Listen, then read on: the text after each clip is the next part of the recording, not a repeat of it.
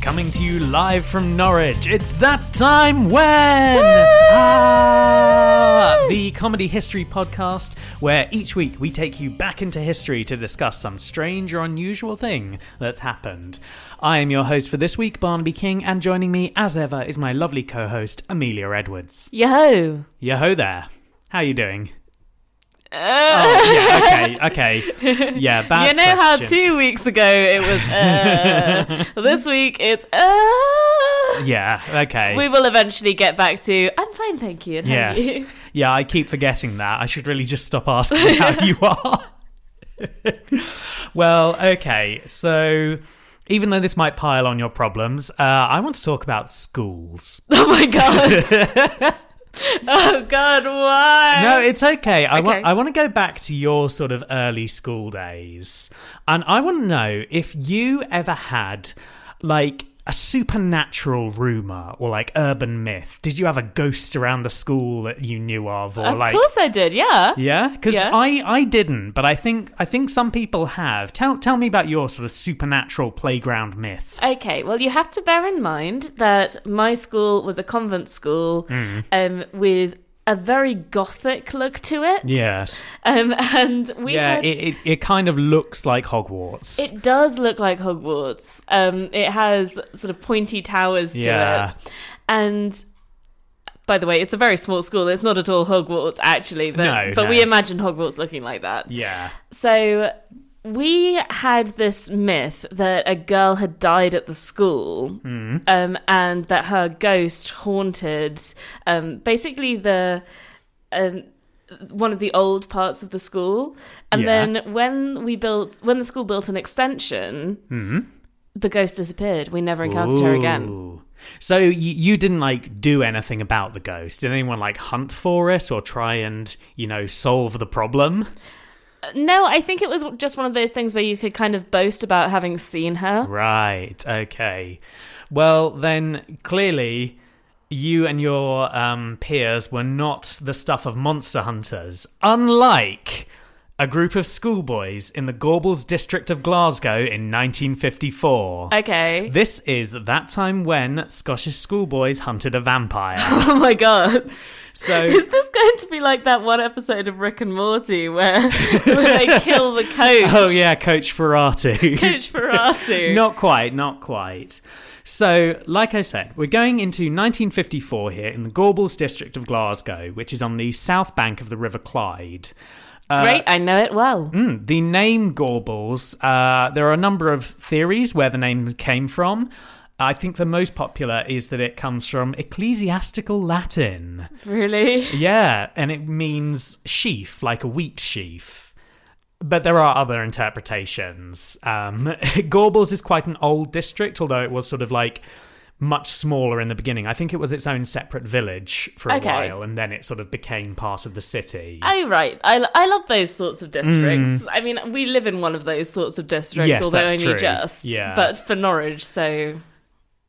yes, absolutely. okay, so uh, around this time, as I say, 1954, a rumor began to float around the schoolyards. Particularly, we're talking about primary schools, but there were some older students as well. And the rumor went that two children had been abducted and killed by a creature.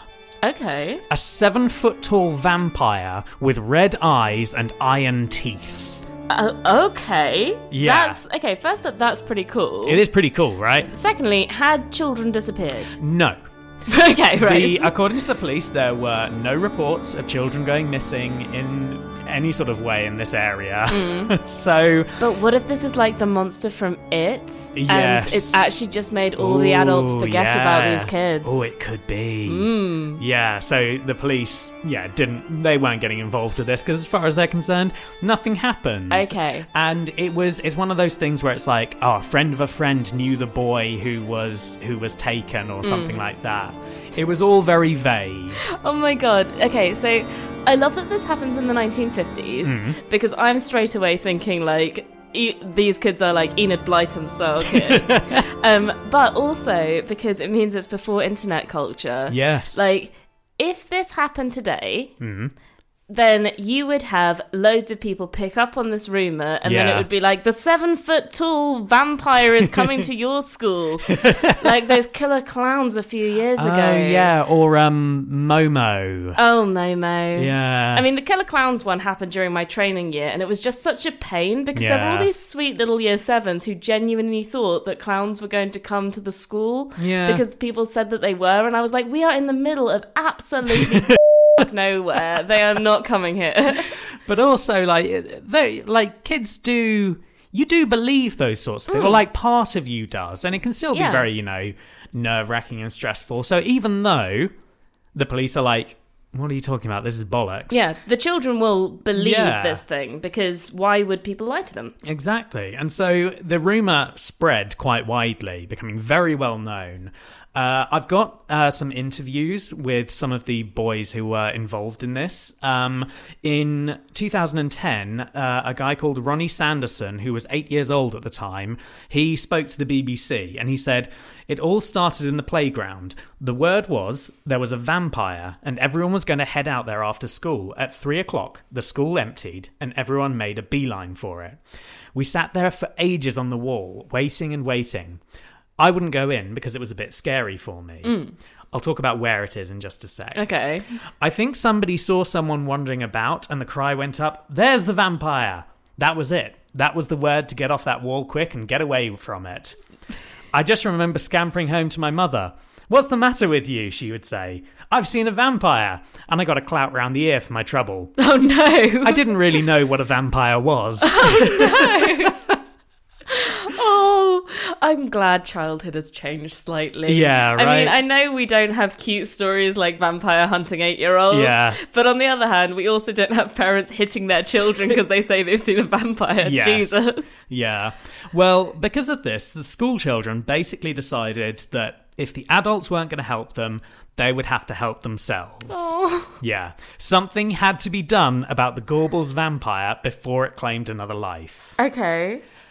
So, before we get on to the actual hunt itself, I want to kind of look at the surrounding area and kind of like think about how did this rumor start if there was no evidence for it there are some theories uh, that floated around as the inspiration for the gorbals vampire but i want to sort of take a look at the nature of this district of glasgow at the time Okay. uh, Gorbals had been quite a poor district for quite a while.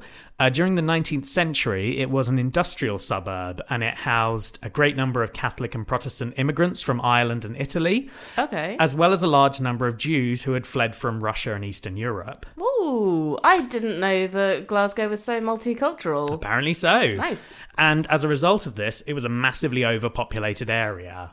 And this just kind of continued. Uh, by 1914, it was understood that of its 19,000 houses, 48% of them were overcrowded. Uh, some of them to the point that eight families were sharing a single bedroom. Oh my god. There were Wait, thir- a bedroom? Yeah. Not even the house? No. there were 30 people to a toilet Okay. and 40 people to a water tap. Oh, okay. So I Yeah. can un- okay. I'm trying to get my head around this because, like, I can kind of understand the toilet thing because this is the, still the era Yeah. Hmm. of like outdoor courtyard toilets. That's true, yes. but it's like okay, eight families Yep. living in a bedroom. Yep. And I'm kind of assuming that these houses are probably about the size of our house currently. Yeah. I mean. I don't I mean, think. technically, this is a two bedroom. yeah, uh, no, no, that's what I mean. So Oh, I see. imagine, imagine Oh, trying. I see what you mean. Imagine yeah. even trying to fit one family in our spare bedroom. Yeah. That would be mad. It's That's only true. got enough space for Lombardi the rabbit. Yes, that's true. But he does take up a lot of room. He He, does. he is very big. is a huge bunny.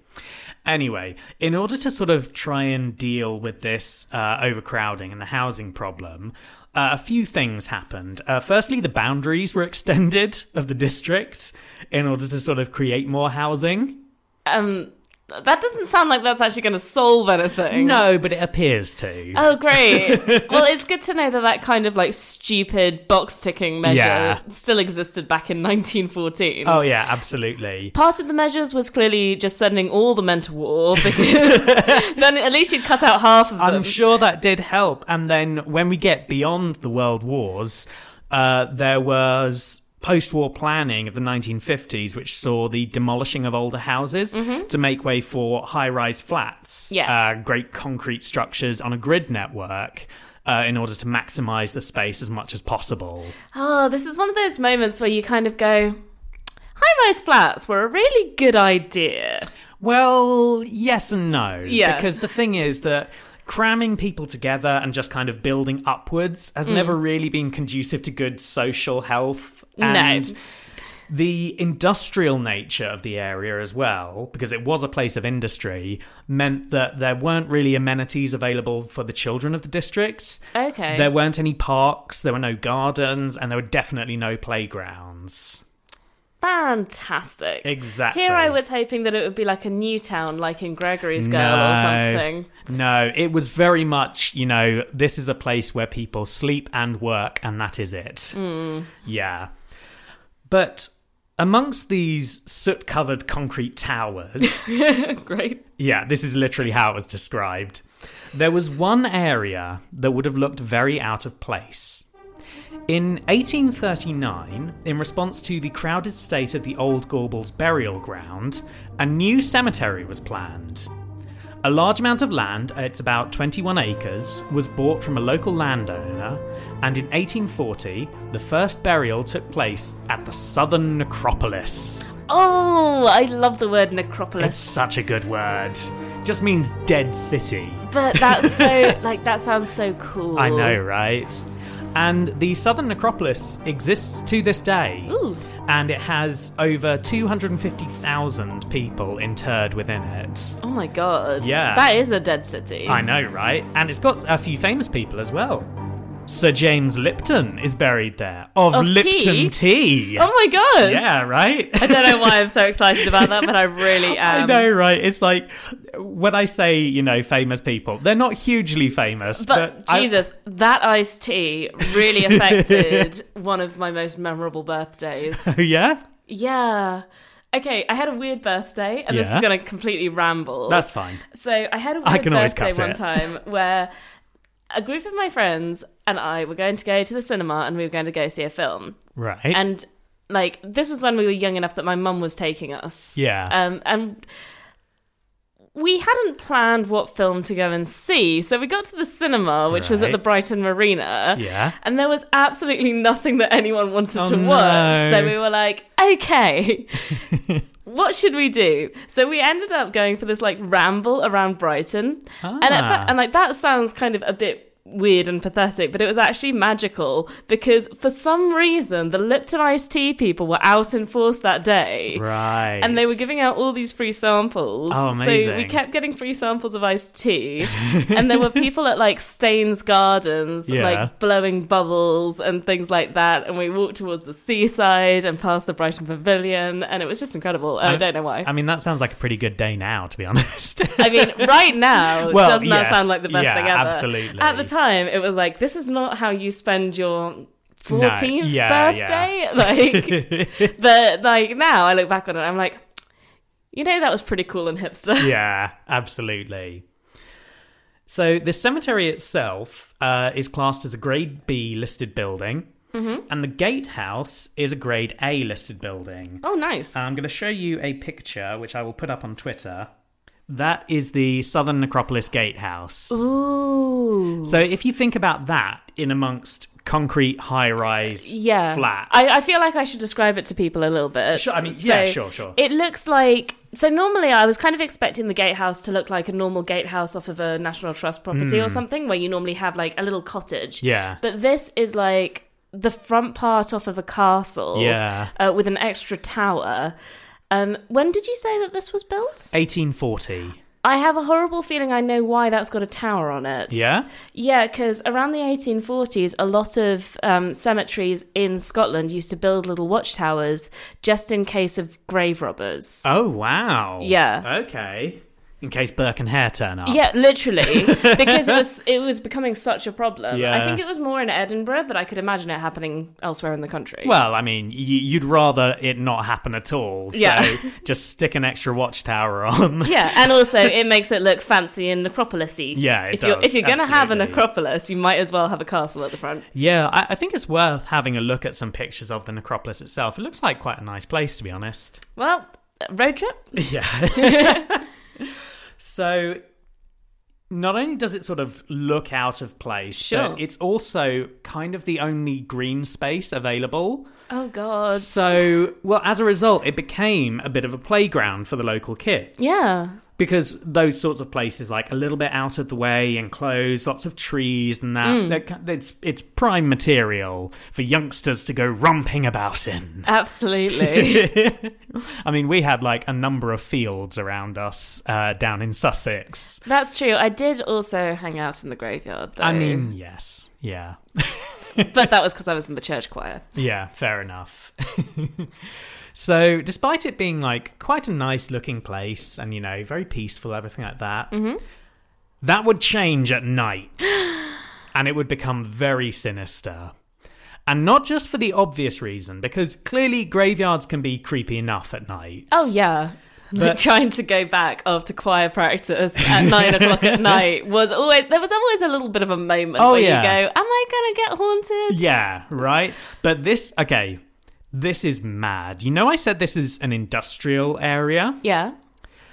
Just behind the southern necropolis, founded the same year as the planning took place for it, uh, William Dixon had the Govan Ironworks built. Okay. These ironworks quickly took the nickname Dixon's Blazes.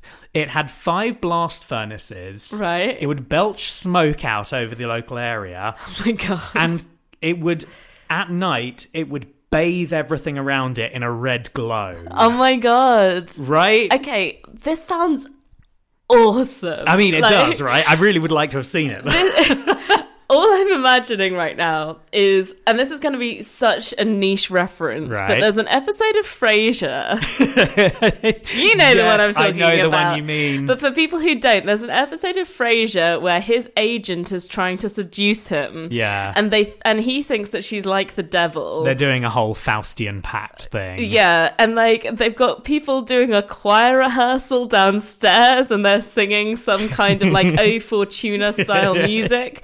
And then they've got um I think it must have been like uh, fluorescent lights Yeah. outside that bathe everything in this red glow. Yep. And I'm just imagining the cemetery being pretty much like that. yeah basically Excellent. with flickering red light going through With it fire. yeah Oh my god. Okay. so of course this is obviously fertile fodder for creepy urban myths Sure. And it's no wonder that the southern necropolis was believed to be the home of the Gorbals vampire. So the school children of the area, rather than hiding away in their beds or just kind of like, you know, being like, there's a ghost, we're not going to do anything about it, unlike you. All right. I mean, she was friendly. Yeah, with- fair there was enough. nothing we had to do about her. Okay, fair enough. But these school children, they were just like, nah, we're going to get the bastard. Yeah, good. I mean, what else do you have to do? Your kids, and there's no Xbox. Yeah. Messages were passed around organising this, Mm-hmm. and weapons were made. And on September the 23rd, 1954, an army of schoolboys descended upon the southern necropolis in order to hunt down the creature. Oh my god. Now, we don't have an exact figure for how many children joined the hunt, Mm-hmm. but it seems to be between two and 400 boys What? aged between 14 and 4 years old. Oh my god. It was- I really hope the four-year-olds were like someone's brother. They were. It Okay. was uh, from interviews. It was basically the older boys brought their younger brothers along to it. Yeah. I, I just had this image of like a four-year-old being like, "Ma'am, I'm out." well, okay, don't get yourself into trouble. okay, mom. No, they they were with their older brothers. Although I think the brothers might have deserted them at some point. Great. I Well- mean, and brothers will brother. I mean, absolutely. But you know, it's all right. They were all armed with knives and wooden spears that they had made. Oh my god. And some had even brought the family dog along as well to act That's- as like a hunting hound. That's a smart move. It is smart, yeah. Yeah. They they clearly knew like they had a plan. They had a vision for what it was going to be. I like that they brought stakes, so they clearly know their vampire lore. well, sort of. It seems that that was just because they were easy to make. In Oh. fact, interviews uh, with some of the boys uh, later on. They actually, some of them said they didn't know what a vampire was. Like, no one had seen Christopher Lee movies. They didn't know about, like, staking the heart. Yeah. In fact, the general considered opinion was that they they had to cut off its head. Okay, well Which that, I mean, that's it- true. It is a vampire thing. Yeah. but i the the wooden spears is j- entirely coincidental. Oh. That's so interesting. I know, right? I mean, wouldn't it be great if they had found a vampire and killed it and not realized why that had worked? Yeah, that'd be great. the Wow. vampires are like the humans have worked out how to kill us. It's like no, it's a complete accident. That's how people worked it out Yeah, in the first place. There you go. There you go. So I say that this was, you know, organized, but it seems that once the actual hunt got underway, that organization broke down quickly. There wasn't really much of thought alive how to actually do the hunt beyond just we'll turn up and get him. Well, that sounds pretty much accurate for Yeah. four to fourteen year old logic. Oh, absolutely. So groups kind of formed up and went off their own way. Uh, a veteran of the hunt in 2016, in an interview, said that the older boys would climb up the trees in order to get a good view of the area, presumably leaving their toddling brothers down below.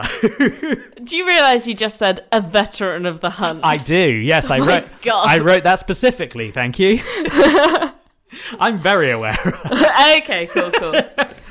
So the fact that the boys were climbing trees actually probably made everything a bit worse. Yeah? Because the light from Dixon's blazes Yeah. created really long silhouettes. Oh no. So it looked like, you know, a seven foot tall vampire creature. Oh my god. And This is okay. This whole thing is reminding me of one of my grandpa's memoirs of his life growing up in Wales before World War II. yeah. So they used to play a game, um, which I think was called like Fox and Hares or something like that. Okay. And what you do is you get a um, you get a tin can. Yeah. Because this is Depression era times, and you bend the lid round so that you can hold it, and you put a light in there Right. and like a little um a little candle Yeah. and that is the hare the hare has to run round with that at night and the foxes have to Ah. like chase him um and this is just reminding me so much of that idea and i'm kind of like he told me this and i was like no one would ever play that today but this I mean- is such a fox and hares moment It sounds fun but terrifying. it's it, okay this is what you do when you're so poor that Yeah. your brother was born with rickets yeah, fair enough. yeah It does sound fun though. oh yeah it really does You could totally sort of like gentrify that and do that as a, a modern thing. I could see Like- grown up at like grown up drunken people playing Yeah. that if you had a big enough field. Yeah, it would be our generation, I think. Oh yes, Yeah, millennials. Goddamn millennials. coming over here, taking our jobs. Wait, no, that's the wrong No, stereotype. absolutely not. anyway, so not only do you have flickering silhouettes from the boys in the trees, Mm-hmm. but you've got smoke around the area, sort of obscuring everything. Oh my it's God. it's dark uh, as well as like these faint red glows and that. But like the glowing eyes of the vampire. yeah, exactly. So it was mass chaos. Okay, yeah. Because There's four, up to four up hundred. to 400 children, and someone would shout that they'd seen something and it may well have just been you know an older boy who was slightly taller Yeah. who moved and then it created like a shadow or even just like the headstones themselves casting a shadow that moves as the ironworks blaze Yeah, Victorian tombstones can be quite tall. yeah, absolutely. So someone would shout that they'd seen the vampire or if they'd seen the monster, and groups would rush in one direction, and it would create panic in those who hadn't heard the shout because suddenly all these boys are running a Oh, particular no. way. Uh, one of the men interviewed said that he and others of his group always made sure that they could still see the gatehouse That's a good plan, no children. matter where they run. I Well thought, done. Yeah, well done. That is that. That would be me. yeah, those, those are definitely the kids who would have played point and click adventure games. yes. So, of course, this hunt is not going to go unnoticed. Hmm. And police constable Alex Deeprose arrived at the necropolis. Okay. And he had been called in on reports of large number of boys at the cemetery, and he basically thought that it was just some school children vandalizing things. Right.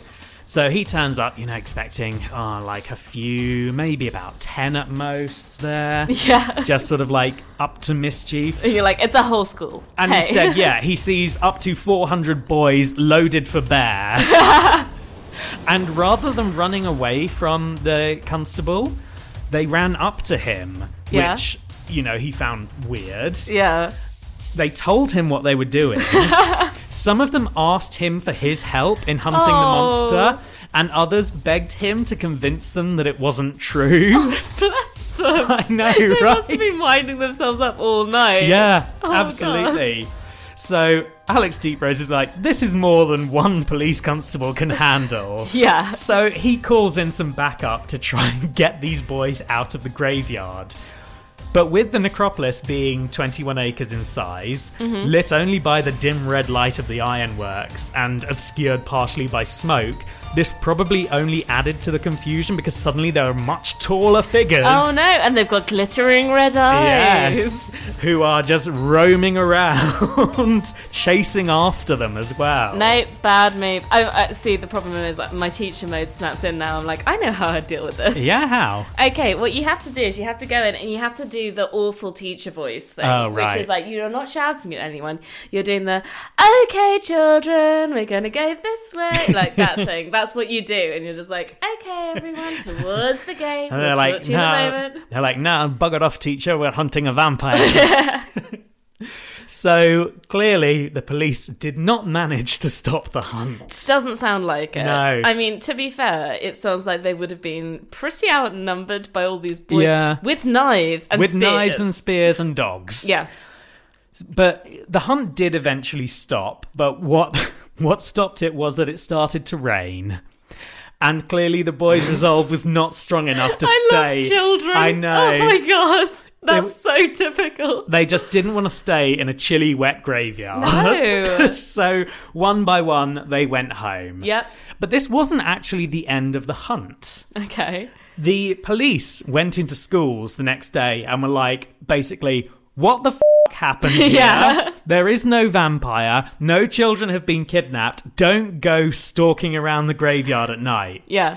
The boys didn't listen. They're like, that's the kind of thing a vampire would say. For the next two nights, they went back Ah! oh my god. and continued the hunt. oh my god, their teachers must have been so pissed. I know, right? Because they would have come into school the next day and been all sleepy and Yeah. been like, Miss, I can't write an essay today. I've been chasing vampires all night. How would you deal with that? See palms up. this child has problems. But So- what happens when it's 400? so CPOMS is a um a thing that we like an online system that we use just so that other people know Yeah. um to record any kind of like behavior issues. A lot of the time children are quite sleepy and that's the sort of thing Mm. we have to put down just in case it's like indicative of further problems. Yeah. So yeah, if a child's sleepy because they've been chasing vampires all night, I'd just CPOMS that, leave it to someone else. Um, this is not my problem anymore. nope. Incidentally, I love playing the CPOMs game while watching Buffy the Vampire Slayer, which is like you watch Buffy the Vampire Slayer, you're like, how often should Giles be CPOMsing this? oh, it's good fun. it is great. The answer is frequently. Yeah.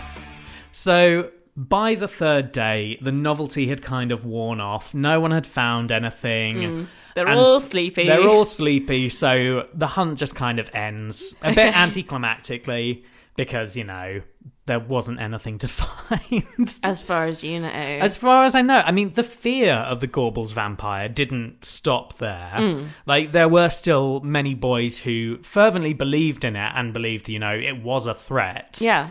And it, I think it was as much this as it was, you know, trespassing in the graveyard that meant that the adults now decided that something had to be done. Okay. So I already talked about kind of the setting of Gorbals and how it might have influenced things and Yeah. like been fodder for that urban myth. But there are some uh, theories as to specific origins of this seven foot tall vampire with red eyes and iron teeth. Okay. And it's that last fact that generally gets picked up on the iron teeth. So some have attributed the idea actually to the Bible.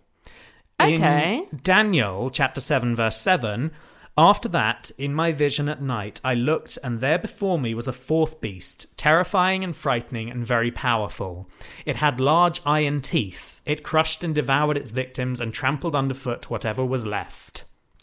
But isn't Daniel part of the Apocrypha? Uh, I didn't think so. Isn't Daniel the one who goes into the lion den? Yes, but the Book of Daniel, I think, is part of the Apocrypha because that's where the story of Oh. Susan at her bath comes from, and also the story Oh. where he basically s- uh, does a detective mystery. Right. Okay. I didn't come across that in this. Yeah, I'm wondering if internet people are maybe reading too much into things. They 'cause might have done. Something to bear in mind is that the Apocrypha is usually not taught. Like, you have to go out of Yeah. your way to find a Bible with the Apocrypha in it. Yeah, okay. Because I was originally, when I was researching this, I was thinking, okay, yeah, like I can imagine schoolboys getting taught Bible verses and Mm-hmm. like not really listening to it or like thinking about it in the ways you're meant to with religious texts. Yeah. Like, that would make a lot of sense, but I kind of think it might be part of the Apocrypha. I'm going to look it up Fair enough. because I, I want to be sure. Yeah.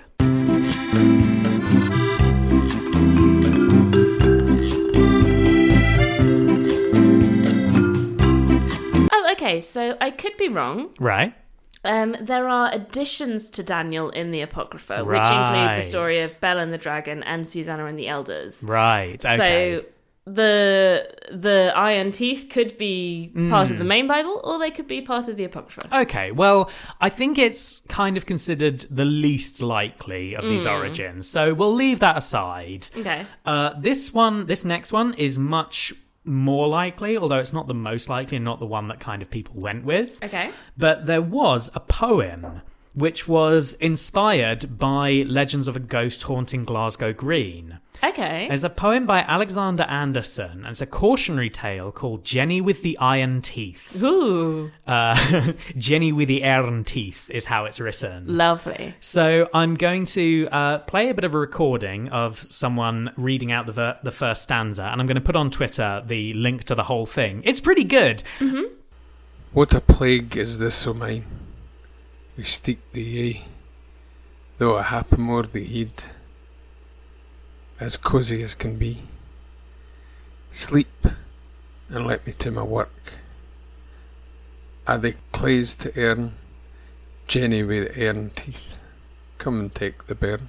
So the poem basically goes on to be a cautionary tale to tell children that you have to go to sleep and let your parents do their work and rest because if you piss them off so much, they will call Jenny with the iron teeth to come and take you away. Oh my god! I It's a- love cautionary tales. I know, right? It's a bit like in Labyrinth, where Jennifer Connelly asks David Bowie's Goblin King to take away her baby brother. Yeah. Listen, she's going to say the word. I can bear no longer. Goblin King, Goblin King, wherever you may be, take this child of mine far away from me. That's not it. Wait till and that rubbish. It doesn't even start with I wish. There's a Russian fairy tale that's kind of similar. Yeah. where um a girl is playing with her like is left with her baby brother to babysit him but leaves him outside Mm-hmm. Oh, and I then he think I gets know stolen this. by i think probably baba yaga and Yeah, she has generally to go is. Yeah. get him Yeah, I mean the the rest of the poem. It's uh, it's not very long. Uh, the recording itself is only about two and a half minutes, but it has about like how Jenny with the iron teeth is basically going to bite them in the side. Ooh, Yeah. creepy. And then- then it's like, oh, what what noise is that? Oh, Jenny's coming. Go to sleep, child. Oh god, children have so much to be scared of. I know. like my mum told me the long-legged scissor man thing when I was young. to cut off your thumb. to cut off my thumb Yeah. because I was a thumb sucker when I was little. and um, yeah, long legged scissor man, what is it, Strahl Peter in German Yes, is going to yeah. come get me. And then also, like, all of um, Hilaire Belloc's yeah. creations. Uh, what is it like the the girl who lied and burned to death or something? Matilda, Matilda. who told lies and was burned to death. Yeah, cautionary tales. They're great, but it's like, wow, this is dark. Like you're just telling children be afraid of everything. Everything that people used to tell children is like that. Yeah. And I think we should go back to it. Children need to be more scared. I think they're scared of like proper material things now, which is much sadder, really. Like, I think, okay, I guess maybe this is my point. When I was young, Mm-hmm. I used to be a really big fan of stuff like C.S. Lewis Yeah. Mm-hmm. and, you know, fantasy universes. And then I got introduced to Jacqueline Wilson. right. And I found Jacqueline Wilson so upsetting as a writer. Okay. um, Because she was writing about real things that might Ah, happen yeah. to you. Like in her universe, uh, in her universe, children aren't listened to by adults yeah. and they get abused and there are things that adults can't do to help you out Mm.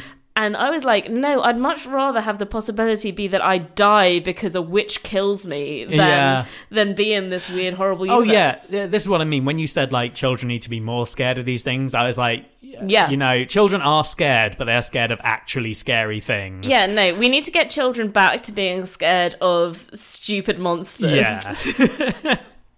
so that is a distinct possibility, okay but the reason that was eventually kind of settled on by the adults of the area and it was kind of an unlikely alliance Okay. of Christians, communists and the National Union of Teachers. they decided that the blame lay squarely at the foot of American horror comics. oh my god Yeah. okay And this created a moral panic because these sorts of Yay! things always do about how these comics are corrupting young minds and everything like that. what kind of horror comics were there I mean, I saw some of them. They're pretty dark in some places. Uh, Okay, fair enough. And were kids in Glasgow in this particular area reading loads of these? Hard to say. Okay. I'll get onto that a little bit. I'll just talk about what the adults did first, and then we'll go into like whether or not this is actually likely. Fair enough. I just also appreciate that it's the National Union of Teachers, Oh, yeah. of whom I was a member before they merged with Yeah. the NASUWT, I think. Nasut. Actually, is that one still alive? I I, have don't no know. idea. It, it merged with one of the other unions, and now it's the E NEU. Well, either way, they teamed up with Christians and communists in order to fight this moral evil. Wow. And the campaign got a lot of momentum. It actually reached Parliament because it was Okay. championed by the Labour MP for Gorbals, uh, a woman by the name of Alice Cullen, as well as the Archbishop of Canterbury. Wait, Alice Cullen? Yeah. That's the name of one of the vampires in Twilight.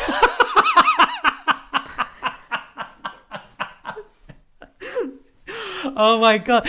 You, okay. No, this is perfect. This is perfect. Yeah. She doesn't want these things scaring young minds, but it's because the boys had wooden spears. And she's like, oh shit, they found out our weakness. Mm-hmm. I can't have this. We've got to like get rid of all these comics. Absolute. I think Alice is the one who can tell the future as well. She knows, man. Well, this group was successful, so she There did you her go. job. In 1955, the Children and Young Persons Harmful Publications Act was passed, and that bill still exists to this day. Okay. Uh, just for the act itself, uh, Section 1 defined the kind of publication in which the act was intended to deal with. It, impl- it applied to any book or magazine or other like work which is of a kind likely to fall into the hands of children or young persons and consists wholly or mainly of stories told in pictures, with or without the addition of written matter, portraying the commission of crimes, acts of violence or cruelty, or incidents of a repulsive or horrible nature. Okay, that is really specific. I know, right? But it's fine if it's a novel. yeah, absolutely. But like I said, this bill still ex- is technically exists to this day. Wow. This Yeah. is probably something I should know about. And yet I don't. So, interestingly enough, this group specifically mentioned two comics. okay. There were Tales from the Crypt and Vaults of Horror. I've heard of Tales from the Crypt. Yeah, I, th- these are quite big publications. Yeah. Neither of them made any reference to an iron toothed monster. Right. Okay. But another comic which isn't mentioned was Dark Mysteries. Okay. Which, in its 15th issue, which was in December 1953, had a story entitled The Vampire with the Iron Teeth. Okay. There it is. Yeah. So some of the uh, boys maintain to this day that they'd not heard of these comics at all. This was just not a thing. Yeah. Like I said, um, there were interviews with one gentleman who said, like, we hadn't seen Christopher Lee films. We didn't know what a vampire Yeah. was or anything like that. But I could see it where, like, say, an older boy had got hold of this comic and then spread rumors around the Exactly. schoolyard. Exactly. There were other uh, boys who were interviewed who were basically like, these American comics were almost treated like illicit goods. Yeah. They'd be like, you, you had to know the right person in order to be able to see them. And there were only a few copies available that did the rounds. And Okay. as you say, it just needs someone to like tell this story and be like, I made this up, or I, or this is I a heard story. that this Yeah, happened exactly. in in Glasgow, near Yeah. where we live. Yeah. Exactly. So it, it doesn't seem like Mm. anyone really mentioned this specific comic, but like these comics Yeah. were certainly available. I mean, I can totally see this happening because I definitely remember like girls at my school telling me like ghost stories that Yeah. ended with the callers coming from inside Yes. the house and you know i thought wow that's so original and so interesting and then i was like oh hang on a second i just hadn't seen that film yeah. Kids do that. Yeah, they- you they really do. Yeah, you just sort of take something and like other people don't know it, so you pass it off as your own. absolutely Yeah.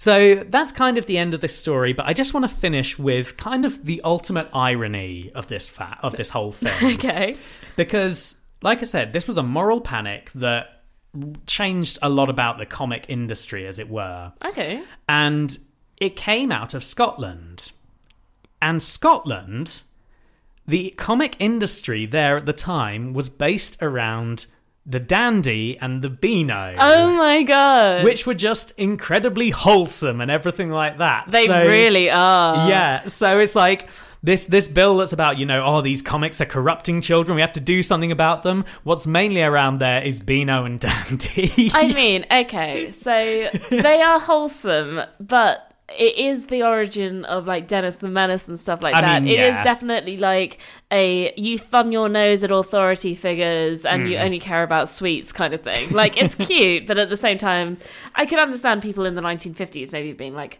Possibly so, Mm. yeah. But either way, this is this is what happened. A vampire hunt legitimately ended with an act of parliament. "That's hilarious." oh my god. So, thank you so much for listening to that episode of That Time When. You can follow us on Twitter at That Time When 4, and if you give us a little shout out on there, we'll give you a little shout out in the episode. It would If- be super useful if you can do that because Yeah. Hmm. it's the main way we can get out to more listeners, which we really want to do. Absolutely. And if you would like to suggest a topic for an episode, you can email us at ttwpod at gmail.com. Please email us. We're running out of ideas. How dare you? Thank you, as always, to Kevin McLeod for our theme song, Anachronist, as well as any other music that Barnaby's used in the podcast. and thank you for listening. Now go out, invest in eels, and hunt vampires. Goodbye.